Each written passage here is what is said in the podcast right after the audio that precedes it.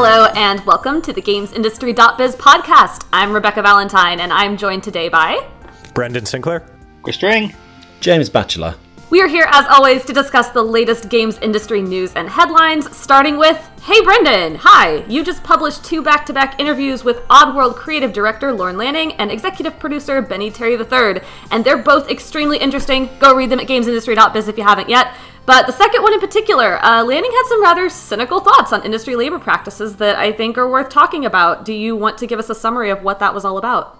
Yeah, so this is something that um, I'm surprised I haven't talked to him about this before or, or seen other people uh, ask him about it. But like in 1997, their first game, Oddworld Abe's Oddysee, is really, really obviously about capitalist exploitation of workers.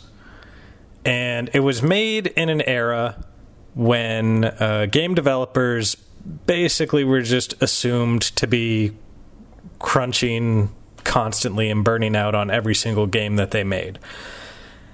And so I asked him kind of like, you know, you did this this game that really seems to be against exploitation of workers. Were, were you were you exploiting your workers to make that game?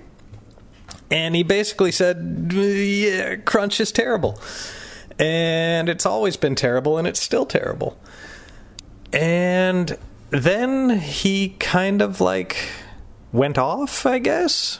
Not like a rant or anything. It's just he's got a lot of thoughts on the subject, and it's a um, it's it's interesting because he clearly has this sort of ideal as to the way things should be, um, but he also is a person that runs and, and owns his own development studio and is oh, they're not so much a development studio anymore. They partner with other developers but you know his own gaming business and and he's he's trying to keep that going and make the games that he wants to make and there's definitely some compromises on those ideals of his that, that get made in in order to do this I don't think that's particularly unique among developers, uh, where where studio heads will say like, "Yeah, this isn't ideal, but I'll do it to get by." Um, but I, I do find it interesting slash disappointing coming from Lanning, especially because uh, Oddworld, like twenty years ago, to to have a you know game in that that sort of top tier AAA level uh, that actually had a message that was not ashamed of it, that was even like politically aware as a baseline, was such a strange, phenomenal thing uh, to see him sort of. It sounds like you know just grimly accept that that the reality of his studio is not going to match up with the the ideals that he espouses in his games was a bit of a bummer. I I, read the interview. I it, it was really depressing. Like there's some there's some lines in there that like I, I think you know it's tough to like pull the context of an interview but I, I, think the lines that got me or, sorry it's, it's tough to like know what's going on in someone's head like like specifically when they're saying something in an interview um, if you don't you know you can't get to like the absolute nuts and bolts of it but i think it was really the, the stuff he said about audiences and how like audiences don't care about crunch. It's it, it sucks because it's it's kind of true, right? Like it's great that we have this kind of new awareness of you know working conditions in the industry and you know there's a lot of people who do care who are working to you know fix that and make things better for people um, but also like like at the baseline the people who are just going out to the store and buying games i mean they don't most of them don't know and if they do know like like we live in a society where day after day we do kind of shrug off like you know the the things that get done to get the products that we use made. I mean, I'm sure there's a bunch of stuff that I own in my house that was made using bad labor practices and I don't know about it and I, mean this is this is like really awkward to say but like how how many people would like how many things can you like realistically cut out of your life because you find out that, you know, something bad was done in the making of it and like I think that just sort of jades us a little bit to I don't know, pra- things like that, if that makes sense. Yeah, I mean, you look at Red Dead Redemption 2, and in the weeks before that came out, it, it became pretty clear to everybody, I think, that the, the, the people making that game were not always um, treated the best, and, and that the, the work environment that they were working under is it could be pretty rotten. But it still goes on to sell just heaps and heaps of copies, and you know, tons of of people that were on Twitter talking about how horrible the working conditions are and calling on Rockstar to do better are the next week you know talking about how much they're enjoying the game. Or even if they're not enjoying it they're sitting there playing it and giving their thoughts on it because it's you know it is the game of the moment. And and the quote from Lanning that you were um, I think referencing was the audience is absolutely ruthless and we should never suspect for a second that they're not. They are absolutely ruthless. They don't care how many people died making the product. And then he laughs and says, I mean, literally, they don't care. We are ruthless with how we spend our money. And I like you don't you don't begrudge someone who orders stuff from Amazon or shops at Walmart um, just because like it's tough all around, and that's that's how they manage to get by. Uh, it's just like, well, it's really cheap and it's actually affordable for me, and I'm living on a very tight budget. Like, you don't really, you don't really begrudge people for that, but like, it, I, I, I, don't know. It's the sort of thing where you, you kind of you hear people say things like there's no ethical consumption under capitalism and you start to realize everything from you know the um, Red Dead Redemption down to where you get your basic groceries. Like it's it's it's such a wide ranging web of you know moral implications and absolutely everything that we do and you can't really account for all of it and it just becomes like um, anyone that's seen the good place recently and i'm not going to say any, any more about this it's probably like I was literally going to reference The Good Place. Which everyone should watch because it is fantastic. It's a fantastic show. I don't know. It's interesting about the Rockstar thing because everyone I've heard about. I've had about four or five people talk to me recently about how you know Rockstar was notoriously you know saw the people slagging off Rockstar, the Rockstar staff, and actually, what I remember was about a handful of Rockstar staff criticizing Rockstar, and the vast majority of them coming out to say, "Yeah, it wasn't a problem. We liked it." Um, and I think that is interesting. I was reading some of that Lanning comments was the fact that you know he was talking about the Bohemian Rhapsody and working through the night to write that song. And you know, James and I will remember we've worked late, late, late into the evenings on big issues of when we used to write magazines. And um, you know, and there was everyone was there was no there was nobody. It was a small team. You know, you're talking four or five people, but that we we kind of were proper into it, proper excited about it. And it's only afterwards. So you know, it's only now that we're older and we've got responsibilities that it starts um, that we start realizing that actually that wasn't that wasn't right. Um, we, we, you know, um, how did you know? How did our boss feel about that? He had two kids at home. You know, it was we had that. Um, we perhaps didn't realize it at the time. Um, and it's the same. I've got. Um, I know somebody very close to me who's a game developer who actually lies on his timestamp card so he can work longer. He loves his. He loves what he's doing so much. He's really into it. He's he's really into the. He wants it to be the best. He really wants to impress his boss and all this kind of stuff. He just loves it. And but he's you know they have a very strict policy in order to try and stop people overworking.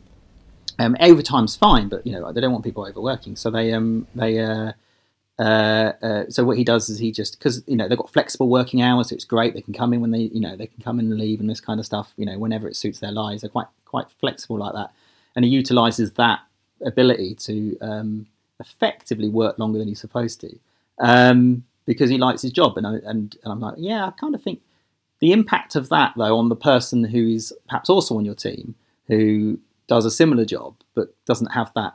You can't do that, and whether that sets an anyway. Oh, the conversation can live on forever, can't it? Yeah, and it's it's it's a cultural thing as much like in, in all these all these stories about massive crunch at, at studios. Very few people actually say this was mandated or this was explicitly ordered.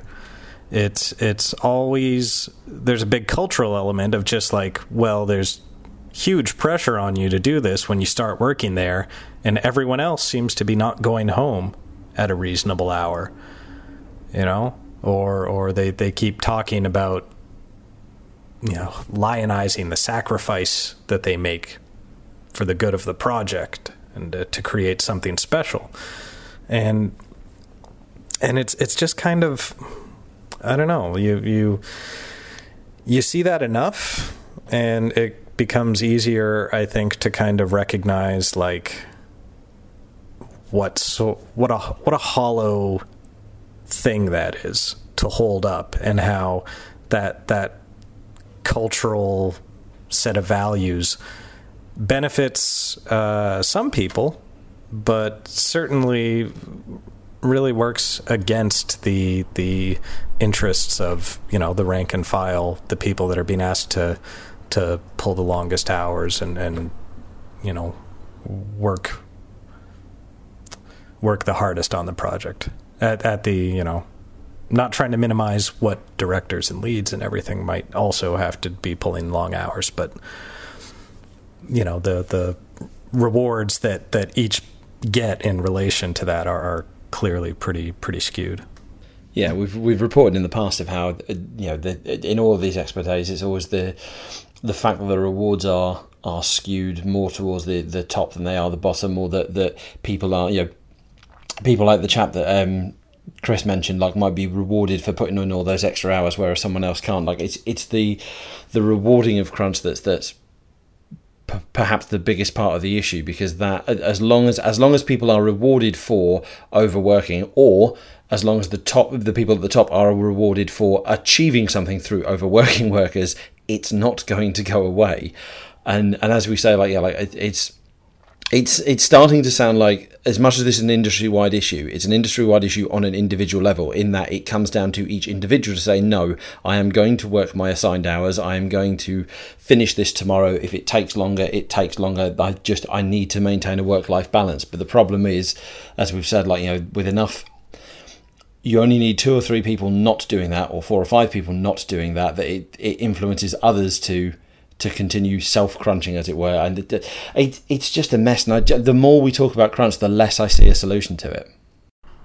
Yeah, I mean, like like Lanning says, making things in that manner ends up being rewarded with success. Like he he lists the, the, various examples of things that were like movies and things that were made with just excessive work, and all those things were successful. I mean, I I have this conversation sometimes with people who say to me, "Hey, I want to do games writing. You know, how how did you get into it? How did you do it?" And the the really sucky answer is I started by working way way too many hours and getting paid not nearly enough for them and and it, it sucks to like to like say that because I'm like this is what I did but please don't do this. Like yes it, it led to me getting to do what I love but God don't do this. You know work, work normal hours and get paid normally for it. Like it well you can it's, it's so frustrating. you can point to hit movies that were made with with people working around the clock um, or Rebekah who has clearly made it uh, now after working around the clock um, but for every one of those stories, how many stories are there of,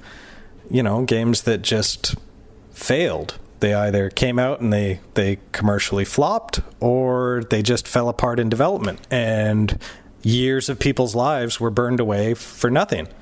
I mean, they might not even have anything that they can like put in their por- portfolio to get a new job after that because it's all under NDA. And and it's it's almost like a survivorship bias um, I mean, the, the I think the fact of the matter is like there's an element of luck in success of any kind, and there are elements of privilege that that people have when they uh, when they succeed in anything. Like m- when I got my start in in games journalism, I had the privilege to not be drowning in student debt and having to work a whole bunch of you know extra hours at a job to to to pay that off. So I had some free time that I could use to um, work basically for free for a website around you know 2000 2001 uh, which was a very different period so that was also a privilege just like when i was coming coming up and there were just tons and tons of gaming websites and blogs out there a lot of them minor and, and but a lot of them paid a little or, or gave you some, you know, free free review copies. and then I was fortunate because the one that I signed up with initially um, was was run by a wealthy guy who decided like, okay, well, we're going to step things up and we're going to we're going to make this a professional website and then a magazine, things like that. So I had, you know, I, I had an in right there, and like my entire professional career, I can point to, you know, the the, the stupid blind luck that got me here, there, and and the next place. That someone that worked harder might not have gotten. Someone that didn't didn't have as much flexibility with their time or with their money or whatever would not have gotten. And and it's Is it? it's frustrating. Was Sorry. I was, going, I was agreeing. There was interestingly, I went. We went to an education event uh, a couple of months ago, and they were talking about how um, the game developers. It's completely. We're not going off to- topic, but game developers were talking um, about how university grades are sort of important, but what's really important is their portfolio. Their portfolio of work they've done on the side of their university course, where they've actually used coding or art or something, where they get to show stuff. So what's important is they have a really good portfolio and really good grades. And then the educators hit back by saying, what about those students that can't afford to go to university, so they're having to work as well as go to university. So effectively doing two jobs, studying and work. And now you're telling them they need to do a third job, which is program and create stuff or design stuff in their spare time in order to create a portfolio in order to get a job in the games industry. And it was all about you know some people have the privilege where they you know they didn't have to work extra hours, they didn't have kids at home and this kind of stuff, and some people don't. And that's the um, and that's you know that's a that's the all society unfair. And actually, you're talking there about having to work for you know free for a website. James, you had a pretty much identical story, didn't you? In um, uh, when you used to work at InStop magazine, and that's how you started off. Well, yeah, I bit I bit my lip from from sharing it because it's kind of kind of similar to Brendan. Like I, I look back and it's like I realised how privileged I was. So I basically worked for the first year and a half of my career for free. I was doing two or three days a week on a magazine for free. I was not being paid. I had my travel to the office reimbursed, but I was not being paid in any uh, paid anything. But it meant that I stepped out of university with a year and a half worth of published work, established industry contacts, and essentially a job offer because my internship then became a staff writer role. But that is entirely because I was living at home, so I didn't have any kind of outgoings or anything. Um, it was because I chose to do it. It was cho- it was I chose how to spend my time because I had I was at, on a university course where there wasn't any exams, there wasn't a dissertation, there wasn't a great deal of homework at all, to be fair. So I had two or three days a week to spare to go and uh, build up my portfolio, and it was it was my choice. I actually was on um, at the uh, GamesIndustry.biz career fair um, back at EGX Rezzed in March, I was on a panel about journalism, how to get into journalism, um, and I told that story in a much, much more long-winded way. And I found myself saying like, yeah, but the whole panel was like, yeah, but don't do what we did. Don't work for free. And I found myself saying like, no, don't work for free unless you can or want to. If you are in the position where you have those privileges, if you are in the position where you can afford to work for free for that length of time, and you believe it will benefit you, that is your choice. But then it is also your. if you're working for free, you're also undermining the efforts of anyone that refuses to work for free because yeah, and you're you're telling the true. people that are not paying you that that's fine to do. Yeah, I mean that's so. So yeah, like that's like, just yeah. more of the like I said, like I said, I, I, I, I do look back and I realise I worked far too long for far too little. I absolutely realise, particularly when I look back and I was writing like most of the damn mag on my own. It was a monthly magazine, and I was easily writing like half the damn content, and they weren't they weren't having to spend anything other than however much it was for my train fare. So I do look back and realise, yeah, I shouldn't have done that. But equally, I can't get away from the fact that if I hadn't done that, I wouldn't be here. That feels wrong, but that's the reality of what I've been through. Yep. Yep. And that sounds like a pretty exploit exploitive situation. That's unfortunately the industry, and I, I don't know I don't know what can be done to change it other than keep saying that this is not sustainable and to keep trying to, when we can, provide opportunities for people to get a start that's in a healthy, sustainable way. I think the industry overall will generally trends towards look, we're getting older. There are fewer people in the industry now that actually physically can crunch, let alone be willing to do so. Um, when I say older, I don't mean like the industry. I mean the people who are in it are getting older. The more of them have families, more of them have those responsibilities, than they did even five, ten years ago. And we're also moving into a world where service-based games. I love the Dying Light stuff recently. Did a piece on Dying Light. They basically managed to spend an extra two years making Dying Light 2 because Dying Light 1 kept being successful because it was a service-based game. And you talk about these companies who are service-based companies, the ones that do. They often have trouble at the beginning, like the Epic games and stuff, when the games are out and there's problems and they've got to fix them. But actually, after after a little while, because they're service-based games, um, they can't obviously crunch 24/7. They've got to create systems and stuff in order to manage this sort of workflow, and they eventually find their way. And I do get the sense when I talk to when I talk to there's quite a few companies that enter the best place to work awards that used to have crunch problems, and they've sort of got rid of them. And it's sort of been as a result of a changing industry. It's been a result of different bosses with different, you know, priorities. You know, I love, you know, Criterion is a wonderful example of a studio that they when they, they won our they were the top scoring company in our Best Place to Work Awards UK last year. And they came up on stage, and the thing, their speech they said is that if you'd have done this five years ago, we'd have won the worst place to work awards. And it's, um, it's and they and they because it partly helps that they now they sort of help other studios rather than develop their own games. But it's it's it's interesting to hear how the how those companies are able to suddenly get rid of some of these practices as a result of an industry changing into a more in a way a more constant level of work but because because they can't because it's, it's less about deadlines and it's more about constant content it, it becomes a bit more manageable. So i'd hope over time that we'll, it will become there'll be fewer of these stories. I think they'll always exist in entertainment but i, I think you know I, I i i'm a little bit more hopeful than the negative the negative conversation so far. No i think that's fair. I do think there's definitely been a dividing line, kind of a dividing trend on you know the kinds of interviews that we've done on our site, you know, in maybe the last year, and some of the news stories we report. Um, some of the people who have been in the industry for you know like like 10 20 years whatever um, they've been doing this for a while like you said you know they're getting older it's less sustainable.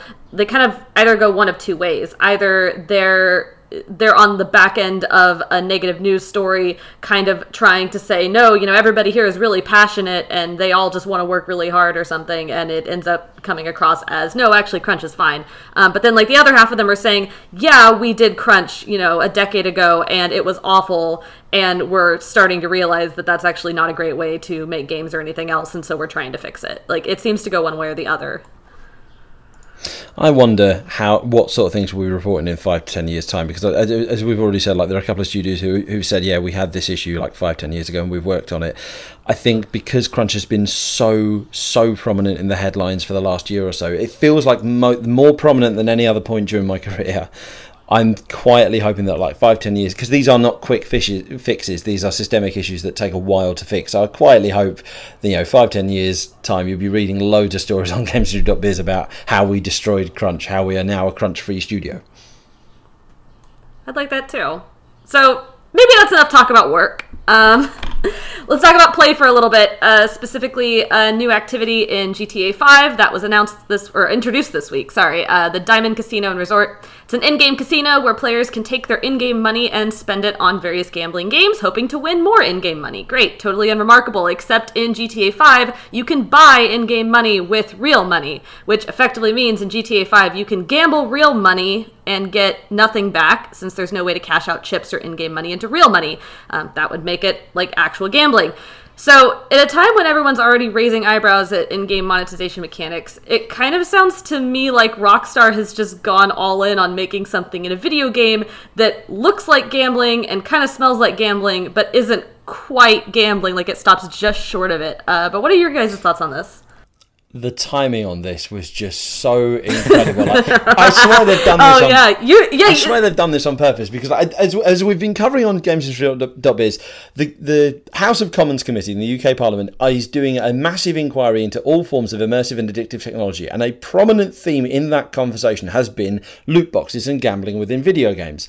There was another hearing on Monday with the UK Gambling Commission, who basically ruled that well, FIFA loot boxes aren't technically gambling, but my word, they're they're they're pretty damn close.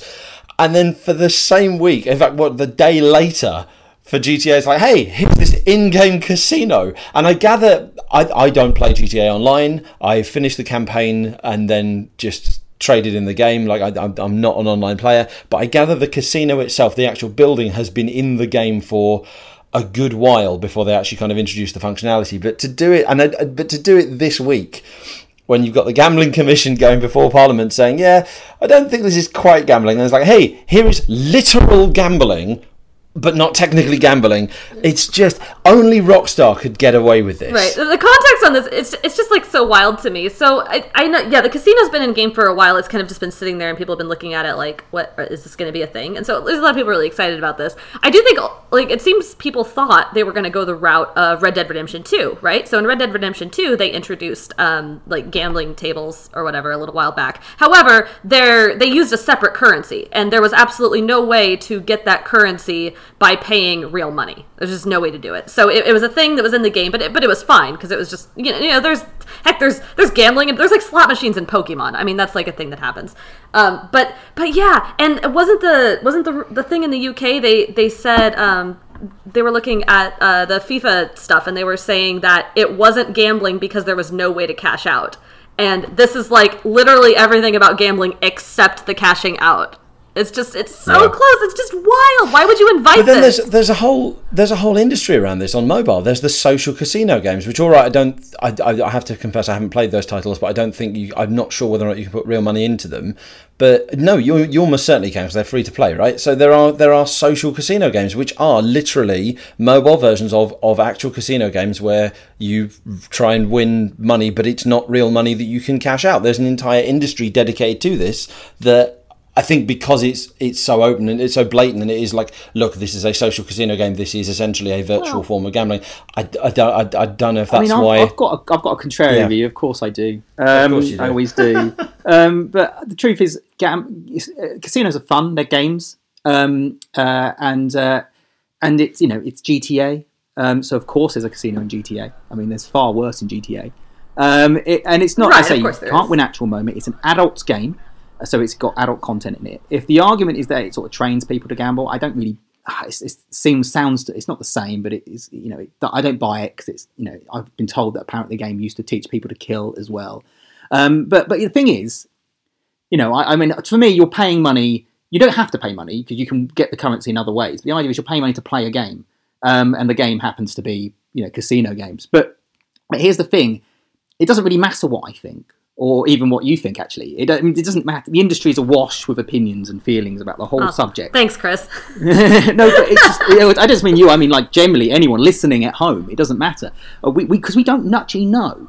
We have no idea what impact the stuff is having on the minds of people. We've got some research, but all of it's contra- contradictory, and we get bogged down on semantics around words like gambling and addiction. Um, um, and the truth is, it doesn't matter if it's gambling or not. The question is, is it exploitative? Is it problematic? Is um is and um and Yeah. No, nobody's actually doing the research needed to establish what the negative negative effects of these sort of service games are, or social media like Twitter and everything like you know Facebook and the impact of that either. We feel there is a problem. We think there is a problem. We're writing about the problem, but what are they? You know, what is causing them? What can we do about it? I mean, my feeling is the industry does have a duty of care to its audiences. I think we need to be very ultimately the problem with gam the problem with GTA Casino in my mind. What I think people are saying the problem with it is is that casinos are addictive, they're fun, people want to take part, and now they just end up keep putting money in to take part in a game. They don't get any money back out.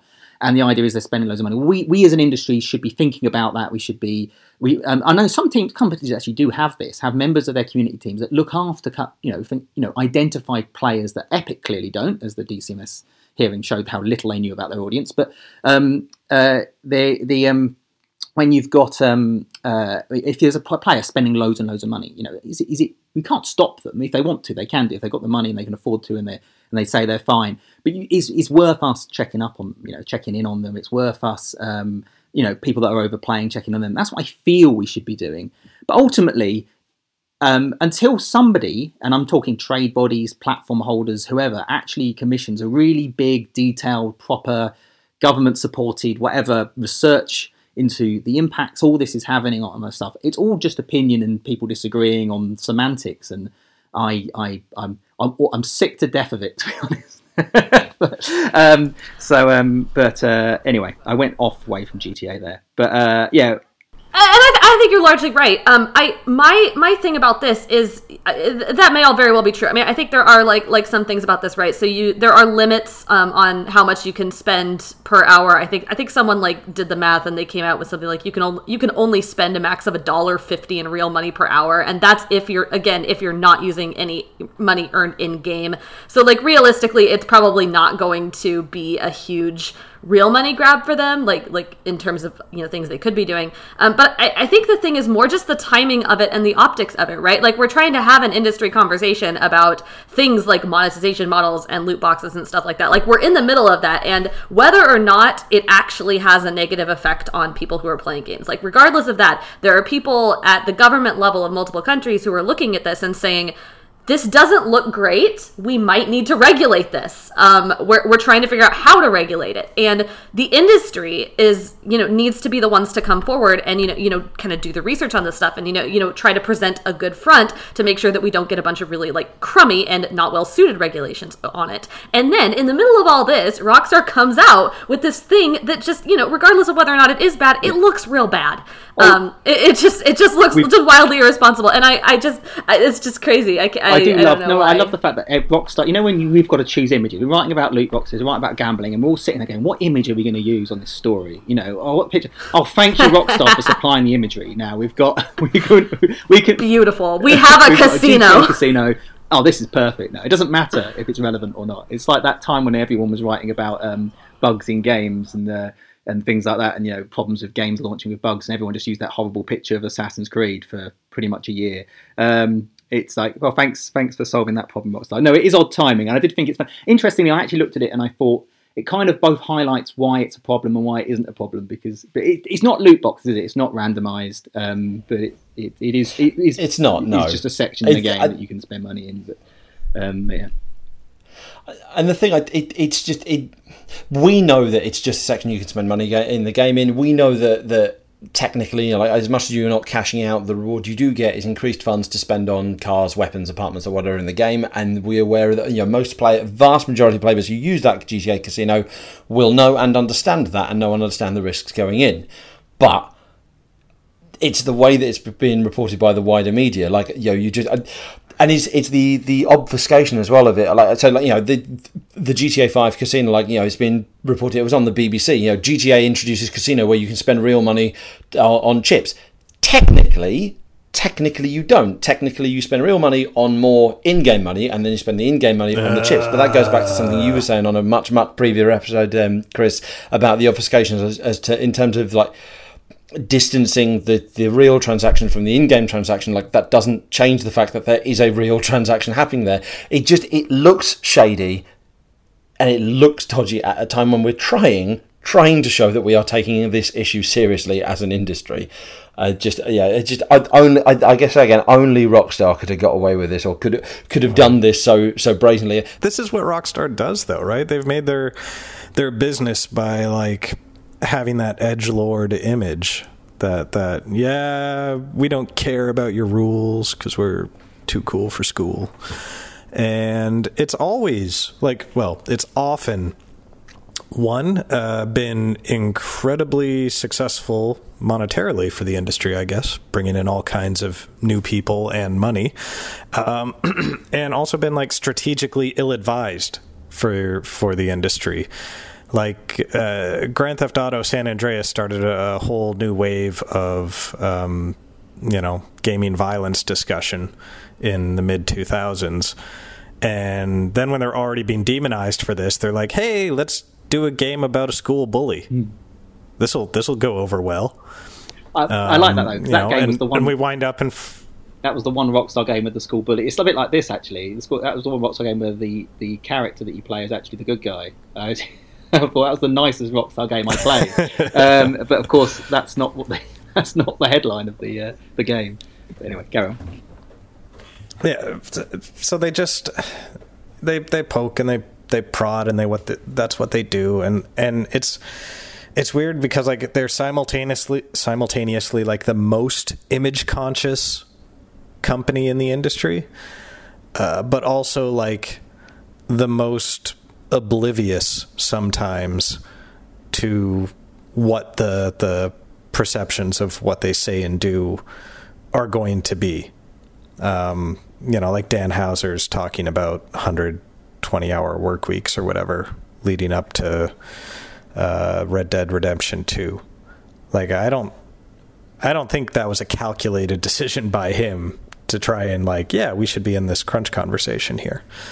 But um, it it definitely in, injected it, uh, you know, kicked it up to another level. it, and it's I, I don't know. Like I'm I'm tired of Rockstar. It's shenanigans. These are shenanigans, and I grow tired of them.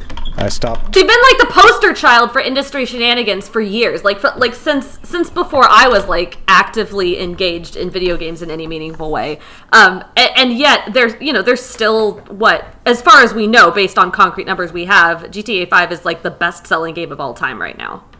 Yeah, and that, that's I don't know. Like my perception of them has changed from like, wow, they will push the envelope with you know sort of crude or violent stuff to make interesting games, to now it's just like you know they're they're a 13 year old that's way way into their entire boxed set collection of South Park reruns, and is is just looking to get a rise out of people. And it's unfortunate because, like, right now, I don't think that's really benefiting the industry. The, the one they've only done one one actual new game this generation. This entire by the time we got PS5 and Project Scarlett, we'd have had one completely new Rockstar game. That is the uh, Huh. that is um, obviously they've done you know new versions for the new machines, but they updated LA Noire and GTA 5. But we've had one brand new, totally brand new Rockstar game. We probably won't get another one. Um, but that's the uh, they're, they're taking their time.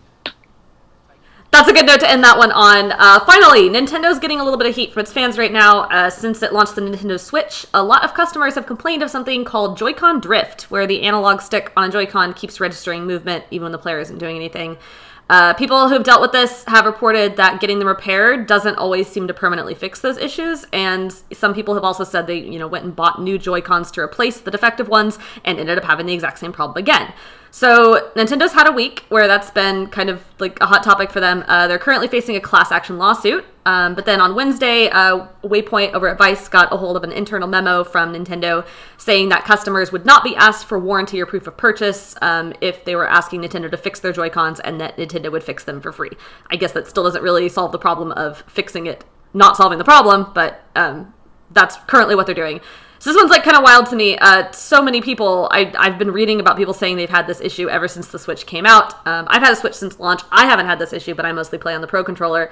Uh, it sounds like Nintendo's just kind of from reading these articles. It sounds like Nintendo's kind of trying its best to pretend like this isn't a thing. Like they're sort of trying to avoid saying there's something wrong with the I mean, controller. maybe to be fair, we would know if it was. Well, we still might happen, but we would know if this is a major issue because Nintendo would have to base it.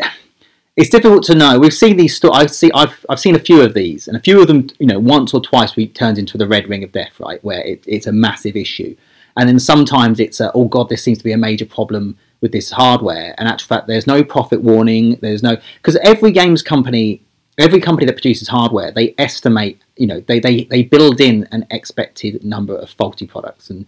I know that when it comes to sort of particularly like high-end statue companies, I estimate 10% of them will be broken or damaged by the time they get reach their customers. So they actually build 10% extra, and um, and I'm I don't know the it won't be that high I suspect for Switch. And when you think about that, when you think that Nintendo of what there's two Joy Cons per console, they're probably up to about so they're probably about 100 million Joy Cons out there, um, and if uh, if five percent of them are faulty, then you know I I've had a Joy-Con problem. I haven't had a Joy-Con drift. I've actually got like seven, six Joy. I've got well, technically seven Joy Cons. Um, I did have a problem with one of them, which was the button, which is also not an. It's a problem other people have had with the ZR, ZR button being a, potentially breaking when you pull the controllers. Um, and um, so until you know, it's like it's interesting the Nintendo Life story that going up about it. They're, they're one of our sister brands. We see we can see how many people read those that story, and it was a lot of people a lot of people read that story. But you read the comments and it looked like everybody was having the problem. It was probably about 30 comments saying, so it's difficult to know how widespread the issue is. It could be a common fault with the device, but whether it's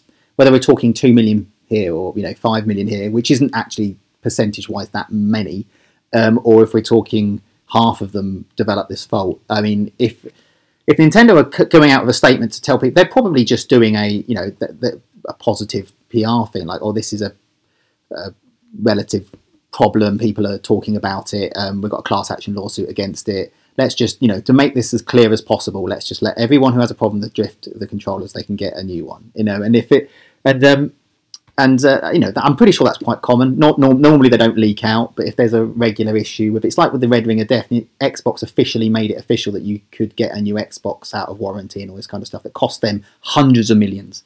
But um, uh, um, they were actually doing that for months before they actually made it a big public announcement because you know they, they were aware of the issue beforehand anyway, and they were just telling customers, yeah, yeah, it was fine. Um, but yeah, no, it's difficult. Difficult to know how big the problem is without um, without you know because it can sound like loads of people on the internet, um, but it doesn't necessarily mean it is loads of people. Uh, well, it will be, isn't it? It's percentage wise loads of people. I mean, I had the problem with drift on um, uh, the um, I had nunchucks. I had a few, you know, I had a few things with that back in the old, you know, it's and I read that that was a relatively common problem. I don't know how much of a common problem it was, but you're talking about a machine that's like one of the most popular consoles in the world. So at the moment, so I don't, yeah, it's definitely, I think it's definitely a, it's definitely a fault with certain batches. All of the, you know, I've not had any problems. You've not had any problems. James, you've had a problem. So I think it's, I think you know, it's it's just um, uh, if Nintendo's next financials has a write down in it because they've had to produce a load of extra Joy Cons to uh, to fit um, to send out to customers, then we know that it was a, a bigger issue than than the normal, you know, bracketed, you know, allowed fault line. It's something that will get fixed over time as well. Like in the uh, so we know from a from a filing and from an update to the Japanese Switch website that there is a new version of the flagship Switch on the way out. So not the Switch like the Switch as it is. There is a new version, uh, and I say new version. It's just had a few components swapped out. It's had a few um, you know technical technical adjustments. It's still the same device largely. Probably you know cheaper or more efficient components that Nintendo have found still going to be the same price point. That that sort of thing that you know hardware manufacturers do this all the time, like kind of you know improve the design of their products. That's the sort of thing that you know maybe that will solve the drift over time. And in the meantime, if we've got these free replacements, fantastic. I'm somewhat selfishly, I'm almost glad that people are um are, are making a fuss about this because it started to happen to me within the last couple of weeks or so, and I genuinely thought I was going. I've I've only been playing Skyrim, and I thought it was like a buddy character or the companion character just pushing me out of the way. I didn't realise it's like, oh no, hang on, this is actually my stick mucking up. So I'm now I'm now debating taking up on this uh, free free repair myself. But yeah, like, like Chris says, like time will tell as to how widespread a, a, problem this is. It's just the trouble with the internet. Like you know, the vocal minority makes it look like it's happening to everyone, um, hopefully, you know, the more the more improved models as they as they come out, and you know, when the Switch, yeah, the, the Switch Pro comes out, you know, like no doubt that will have fixed this issue. Hopefully. I think part of it, um, it might seem like a bigger deal than it actually is, in part because uh, Joy Cons are expensive. Like yeah. these things in Canada here, it's a hundred bucks for for a replacement set of Joy Cons, and like, I've never paid that much for a controller before, unless you count Steel Battalion.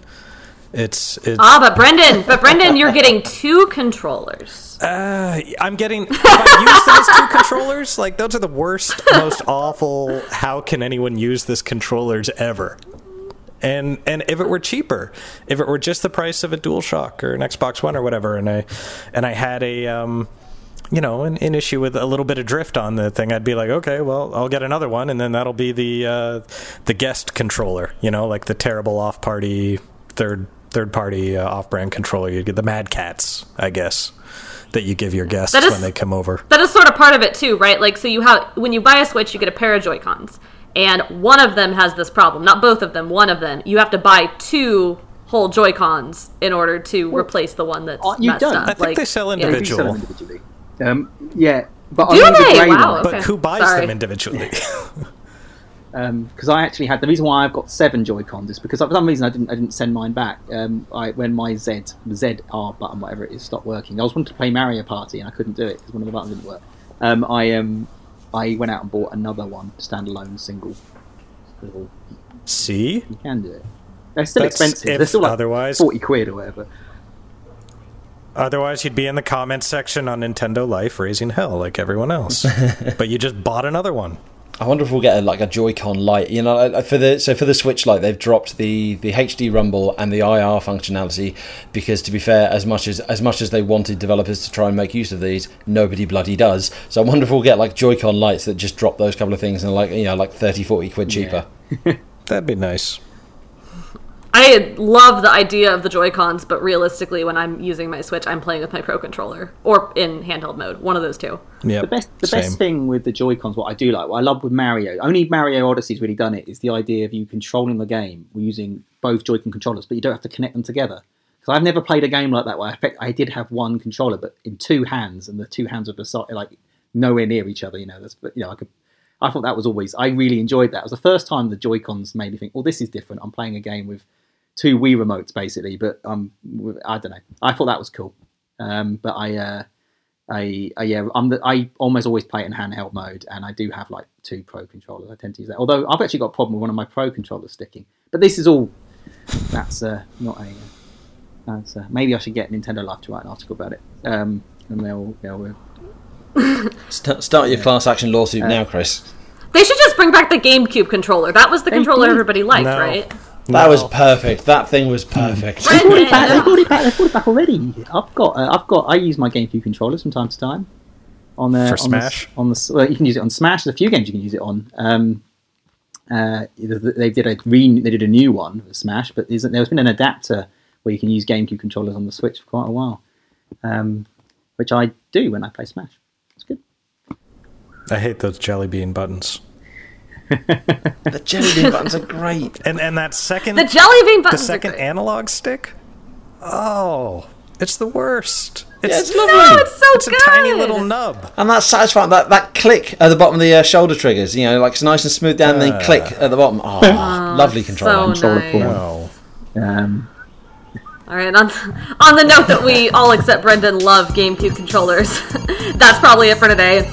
You can always go back and listen to previous episodes of this podcast on all good podcasting platforms, and you can and should get your daily dose of industry news and insight into the world behind games at gamesindustry.biz.